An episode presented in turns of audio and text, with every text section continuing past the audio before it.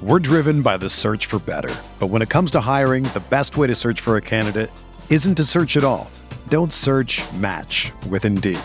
Indeed is your matching and hiring platform with over 350 million global monthly visitors, according to Indeed data, and a matching engine that helps you find quality candidates fast.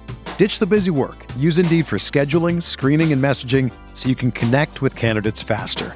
Leveraging over 140 million qualifications and preferences every day, Indeed's matching engine is constantly learning from your preferences. So the more you use Indeed, the better it gets. Join more than 3.5 million businesses worldwide that use Indeed to hire great talent fast. And listeners of this show will get a $75 sponsored job credit to get your jobs more visibility at Indeed.com/Blue Wire. Just go to Indeed.com/Blue Wire right now and support our show by saying that you heard about Indeed on this podcast. That's Indeed.com/Blue Wire. Terms and conditions apply. Need to hire? You need Indeed.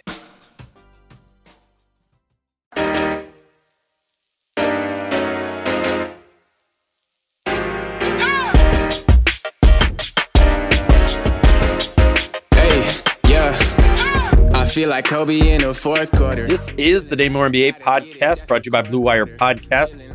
Coming at you Monday night after the Timberwolves pretty well smoked the Los Angeles Clippers 122-104. It was a back-to-back for the Wolves after losing to the Lakers on Sunday night. That Sunday night loss was a game that Chris Finch and the players who spoke after the game described as a game where the Wolves just beat themselves. And to that end, being able to beat the Clippers, a team that was shorthanded with COVID themselves, but did have fresh legs, I think was certainly a step in the right direction for this Wolves team that is kind of finally coming into the end of their own battle with the COVID protocols over the past almost 3 weeks now. Chris Finch said before tonight's game that Karl-Anthony Towns and D'Angelo Russell are out of the protocols and are now in that stage of ramping up to be able to play again. The thought is that those two will be back Wednesday night against Oklahoma City. The Wolves actually play OKC in both of their next two games, Wednesday and Friday night. Then they play the Rockets and the Pelicans. After that, on paper, it's probably their easiest stretch of four games for the rest of the season. So it's an ideal time to have the squad back at full strength. The last time the Wolves had their full roster available was December 15th. That was that win in Denver where Ant went off. He had those 10 threes. Wednesday night at home against OKC should have that full roster again back. And for me, as I think about the group being back at full charge, my head obviously goes to thinking about, how much success the Wolves were having with their starting unit of Russell and Beverley and Edwards and Vanderbilt and Towns that, hasn't been able to play together again since December 15th, 3 weeks. But I also now think, as when I think about this group being back at full strength, I think about having added some new variables, given the opportunities that we've seen some of these bench guys get over the past 3 weeks. And tonight's game against the Clippers really highlighted some of those variables, I thought. The first half tonight, the Wolves really did throw a haymaker at the Clippers in this game. At halftime, Anthony Edwards, Naz Reid, Jaylen Nowell, and Jaden McDaniels had combined to score 42 points on really efficient shooting. Those four were at halftime were 18 of 26 from the field, 12 of 16 from two, and 6 of 10 from three. Of those four, obviously, Ant is not a new variable, but to see him score efficiently tonight when there was additional attention being brought to him, I thought that was encouraging, and it allows you to think as we look forward about lineup combinations where Ant maybe doesn't always need to be on the floor with one of Cat and D'Lo. We've seen him predominantly play all of his minutes this season with one of those two guys. And now over these past three games since Ant's been back, you can kind of envision him leading a group from time to time, or we've at least seen it now. Naz Reid isn't exactly a new variable either, but in Cat's absence, Naz has been given more time in the rotation on a night-to-night basis. And in those larger stretches of minutes, we've seen a player who can really bring a scoring burst, and particularly as a role man. Naz's play in these two games against the LA teams feels like a nudge towards the idea of playing him more than the, you know, just 13 to 15 minutes a night as Cat's backup. Jaylen Nowell and Jaden McDaniels do feel like new variables. Both of those players have shown way more in their offensive packages these past few weeks. McDaniels had 18 tonight, tying a season high for him. But it's really been in all of these 8 games, pretty much, that McDaniels has scored a lot more, done a lot more offensively. In 7 of the last 8, he's been in double figures, which is a huge contrast when you think back to the first 8 games of the season, where Jaden didn't score over 5 points in any of those games. Obviously, McDaniels' role on this team when it's at full strength is not to be, certainly not a high usage guy, not even really a usage guy at all. Defense is still his thing, but the possibility of being able to be somewhat of an offensive threat, I think, is a big step forward for McDaniels. And it's something that, I mean, there was just times earlier in the year where it was hard to even, you know, discern positive value from him, because if the defense wasn't there, if he was fouling, he just wasn't really providing anything for you offensively. And then with Jayden Nowell kind of bearing the lead of the things that have popped these past few weeks, I mean, Nowell has made it crystal clear that he needs to not only stay in the rotation, but have a pretty substantial bench role. Nowell has made it clear that this mid-range shooting we saw out of him at the end of last season was not a blip. I mean, Nowell is now shooting 62% on long mid-range shots this season. You put that together with the 56% he shot on long mid-range shots last year, and you have a player who looks like he might be a bona fide dead-eye mid-range guy in the league. Overall, in the past 2 seasons, just for context on those percentages, if we put those 2 years together, that's 57.4% from Nowell in that 14-plus foot mid-range area, and the league average from that range is just under 42%. The mid-range obviously gets a bad rap in the modern analytics-driven basketball world, but analytics people should know that 57% from mid-range is a pretty efficient shot no matter how you slice it. But really, just taking mid-range shots is important, because sometimes the game just makes you take those shots. Those late shot clock situations happen more than you'd think. And for the Wolves, being able to make those mid-range shots in those situations has just been such a problem over the past few years. I was looking at it today. In 2019-20, the Wolves were second to last in the NBA in mid-range field goal percentage. And last year in 2020-21, they also ranked second to last. They've been a terrible mid-range shooting team. It's really valuable for any team to have a guy on the floor at all times that can get that shot off and make it at a decent clip. The Wolves have that. We know in their first unit with D'Angelo Russell, with the starters. But Jaylen Nowell is showing that he can be that guy in the second unit. They just don't really have another shot creator on the bench. So that's just all a way of saying that I think Jaylen Nowell has not only carved out a role on this team for the rest of the season, but it's a role that I think could prove to be valuable given where those shots were going previously. For me, I think we've now got 4 bench guys locked into roles behind that starting 5. And to me, those 4 locks are Naz Reid, Jaden McDaniels, Malik Beasley, and Jaylen Nowell. That, I think, if they're going to go 10, leaves one more spot open for one of Nate Knight, Josh Okogie, Jordan McLaughlin, Greg Monroe, Jake Layman, Leandro Bolmaro, and Taurean Prince. One rotation spot for those 7 guys. And tonight, the timing of Taurean Prince's best game as a Timberwolf, you know, it was timely, because it made the case for him having that role going forward. Prince was 2 of 4. From three-point range tonight, but he also got to the basket. He scored 5 of his 6 two-point shots as well. Along with his generally solid defense, I think Prince made a strong case to be the 10th guy going forward tonight. Here's Chris Finch after the game, asked if he can kind of expect more out of Prince for the second half of the year. Hey, Chris, is Taurean somebody who you maybe can see giving you more than you've gotten maybe in the first half-ish of the season here? I think so. You know, he had a great preseason for us. And, you know, it's a little, probably unfair on Taurean, you know, because he's had a bit of a yo-yo role. And, you know, some of that's our doing. And, you know, some of that's just he had made shots. He got a lot of good looks at one point in the season. And, you know, that, but we've said all year long, that kind of stuff always comes back around. And hopefully for now, for him, it's coming back around.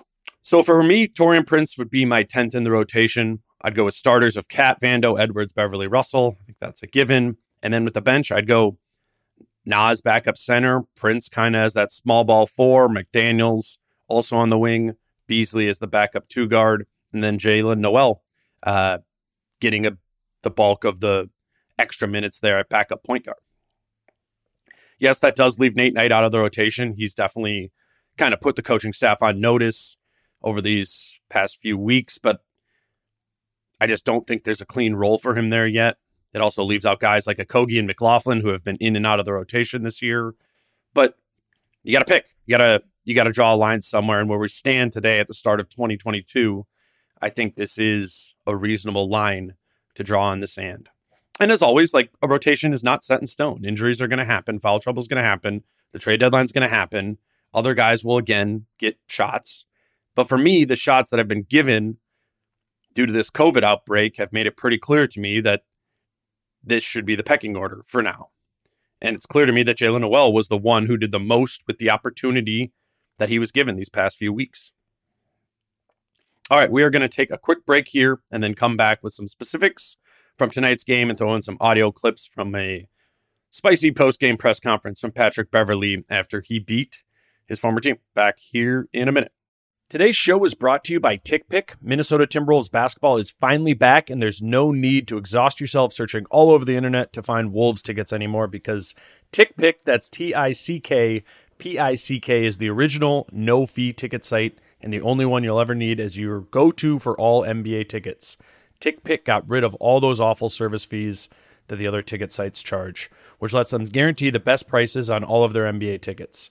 If you can find better prices for the same seats on any other ticket site, TickPick will give you 110% of the difference in the purchase price. Visit TickPick.com/DaneMoore. My name, all one word, no spaces today to save $10 on your first order of Wolves tickets. I heard from a handful of fans who used TickPick to purchase their tickets to the Wolves opener after hearing about it on the pod, and they found the experience to be both easier and more affordable than previous ticket sites they had been using. The Wolves do play 7 of their first 8 games at Target Center, and TickPick has you covered for all of those games. It was a blast to see fans at the opener, matching the Wolves' energy on the floor on Wednesday night, and I look forward to more of that to come. Again, visit TickPick.com/DaneMoore. My name, all one word, no spaces today, to save $10 on your first order of Wolves tickets. We're driven by the search for better. But when it comes to hiring, the best way to search for a candidate isn't to search at all.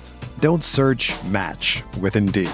Indeed is your matching and hiring platform with over 350 million global monthly visitors, according to Indeed data, and a matching engine that helps you find quality candidates fast. Ditch the busy work. Use Indeed for scheduling, screening, and messaging so you can connect with candidates faster. Leveraging over 140 million qualifications and preferences every day, Indeed's matching engine is constantly learning from your preferences, so the more you use Indeed, the better it gets. Join more than 3.5 million businesses worldwide that use Indeed to hire great talent fast. And listeners of this show will get a $75 sponsored job credit to get your jobs more visibility at Indeed.com/Blue Wire. Just go to Indeed.com/Blue Wire right now and support our show by saying that you heard about Indeed on this podcast. That's Indeed.com/Blue Wire. Terms and conditions apply. Need to hire? You need Indeed. All right, we are back discussing the Timberwolves' 122-104 victory over the Los Angeles Clippers on Monday night. Taurean Prince told us post-game that Patrick Beverley brought the group together pre-game and told them that he needed this one against his former team. The Wolves had lost their 3 previous matchups this season against the Clippers, and Beverley was clearly not having an 0-4 season against his former team. There's clearly an understanding from Beverley that the NBA is a business, but he still expressed some frustrations about how he felt underappreciated by the Clippers when he was there. Beverley just really feels he was kind of put in a box in LA, in a box that didn't necessarily recognize the impact he can have on winning. Here's Beverley talking about it after the game. Pat, do you feel like not everything you brought to the Clippers was always appreciated? I mean, it's kind of overlooked, you know, especially when you have people like Kawhi and PG, you know, take a lot of credit for everything. But it's always when I go to the other team, you know, that's when you see my work, you know, and how the team is now. So, I mean, you know, it is what it is. You know, what I do is very underappreciated, but, you know, the Timberwolves appreciate it, and that's all that matters. Yeah, I was going to say, with the team, the transformation that we've seen with the Timberwolves here, that's feels like all that's kind of been brought to the forefront, exactly what you do and the impact you have. Does it feel that way? Man, I mean, yeah. I mean, you know, my goal, you know, my personal goal was to try to win more games. I think they won 26, 27 games last year. I'm not for sure, but my goal was kind of try to beat that. My personal goal was try to beat that before All-Star, and we're getting close. So it's all about winning with me. Beverly's game is unique. I think to some extent it is difficult to perfectly assess his value. His value is certainly driven by kind of some of those softer values, right? The effort, the IQ, the drive. But as far as the size of his box goes, I mean, it really wasn't that big in Los Angeles. He wasn't asked to do much of anything on offense other than catch and shoot threes and then just guard on defense. So for me, the biggest and most encouraging surprise with Pat Bev here, the most unexpected, is just that he's doing more. He really has shown much more as a playmaker for the Wolves than he ever did for the Clippers. A playmaker both as a scorer and a passer. Tonight, Beverly had a career-high 12 assists, really working as a pick-and-roll playmaker, setting up his teammates. But he's also been a playmaker in the sense that he's been able to score some too in those situations. Overall, Beverly has ran 153 pick-and-rolls this season that have been pick-and-rolls that have either led to his shot or a pass that then led to a shot. And those possessions have generated over a point per possession, which is pretty good. Of the 91 players who have initiated over 150 pick and rolls this season, the 1.046 points per possession that Beverly has generated ranks 19th of those 91 players. That's actually far more productive than both D'Angelo Russell and Anthony Edwards, who rank 56th and 83rd, respectively, on that list of the 91 highest volume pick and roll players in the NBA. Beverly was talking about how the Clippers didn't think he was that guard who could play make. So I asked him after the game about having that role on this team under Chris Finch. Here's what Beverly had to say there. You mentioned the playmaking element. That's really something that's been there for you all season here since you've been in Minnesota. How has that kind of been a point of emphasis for you, and how do you feel that you found that success this year? I have a coach that trusts me. You know, I have a coach that trusts me with the ball. You know, obviously, you know, he's been knowing me for a long time since I've been with the Rockets. He knows my abilities, my cans. I can't say cannot. I've been playing my ass off this year, but my cans. He's trusted me with the ball. You know, I've been just trying to make the right decision. You know, for some reason, I don't know, a lot of coaches didn't, you know, trust me with the ball before, maybe due to the fact of, you know, I played with so many superstars, so maybe it wasn't a lot of basketballs to go around, but I have a coach here who trusts me, who believes in me, and, you know, anyone knows me, I run through a wall for Finchie, so, you know, I just don't want to let him down. I think it was big to see this productive game from Beverly tonight, the timing of it. For Beverly and Edwards and Vanderbilt, it took all of them a few games to kind of get back in a rhythm after leaving the protocols. And if it is going to similarly take Cat and D'Lo a few games once they are able to come back, I think it's just important that we have now seen all three of Beverly, Edwards, and Vanderbilt have good games since they've returned. That should help keep things afloat during this kind of reacclimation period for Cat and D'Lo that happens to come in games that the Wolves really should be winning. And speaking of some pick and roll numbers, I want to hit on Naz Reid here quickly as well. Naz is going to be tonight's Forgotten Star of the game, presented by Forgotten Star Brewery. Naz was really dynamic in pick and roll tonight, and he was also dynamic in pick and roll Sunday against the Lakers as well. Historically, we know with Naz, like, finding a rhythm in pick and roll was what has triggered his most successful stretches of play over the course of the past few years. I mean, Naz can be a high volume pick and roll player.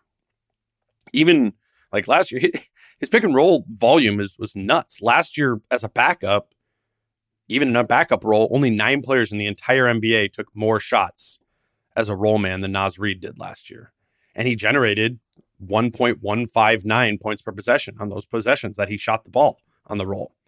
This year, that production of his shooting as a pick and roll player or finishing is down a tick, but it's still over 1 point per possession.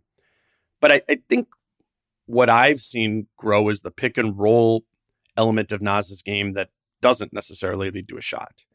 What I like that Naz has added to his pick and roll game this season is passing as a roll man. He had 2 laser, if you watched the game tonight, you saw it. He had 2 laser passes to the corner off of the short roll tonight. And I asked Finch, I had been wanting to ask Finch about Naz as a pick and roll player. So I asked him tonight after this game about the growth we've seen from Naz in the pick and roll. Chris, with Naz Reid, what have you just seen from him in terms of his growth as a pick and roll player, not only as a scorer, but tonight seemed to be passing it really well on the short roll also?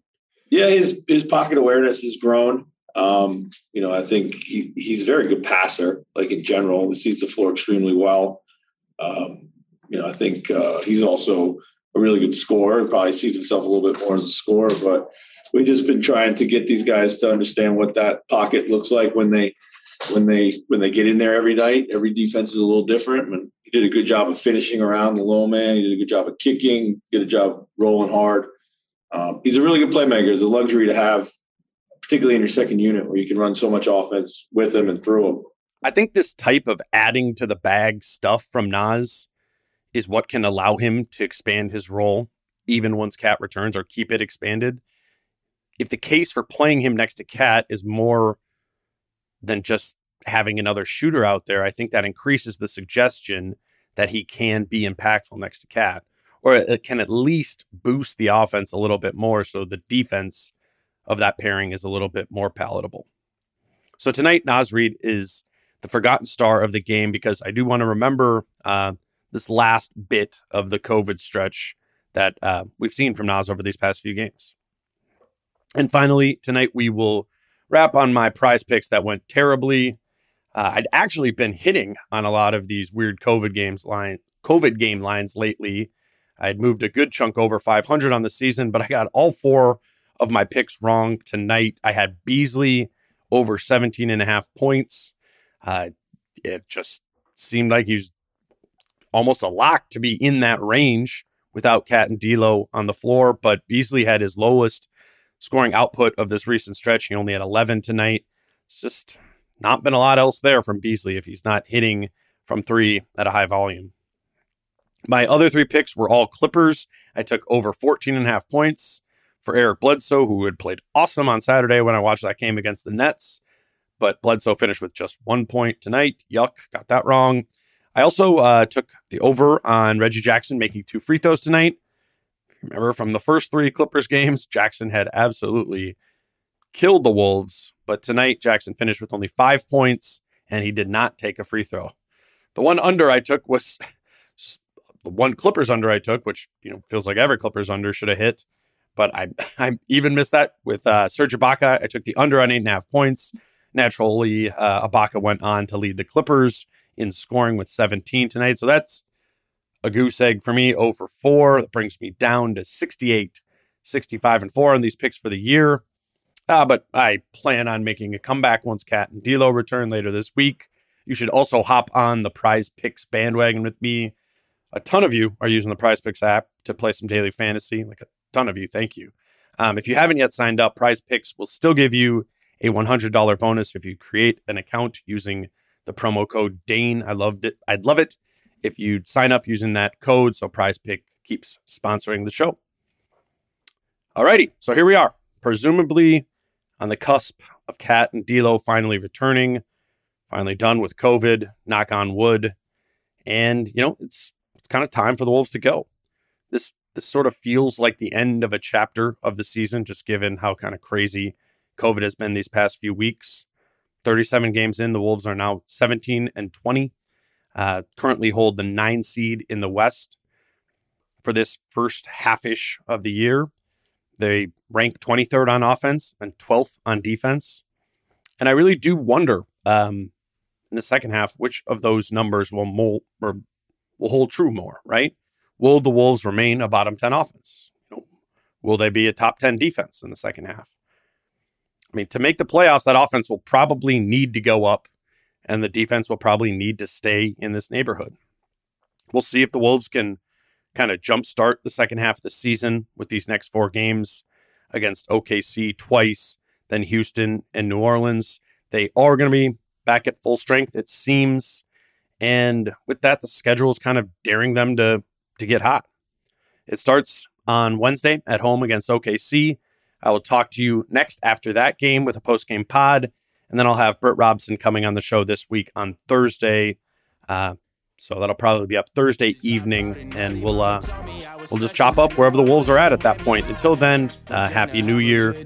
Thank you for a full year of listening to many of these pods. I'll talk to you soon. Until then, I'm Dane.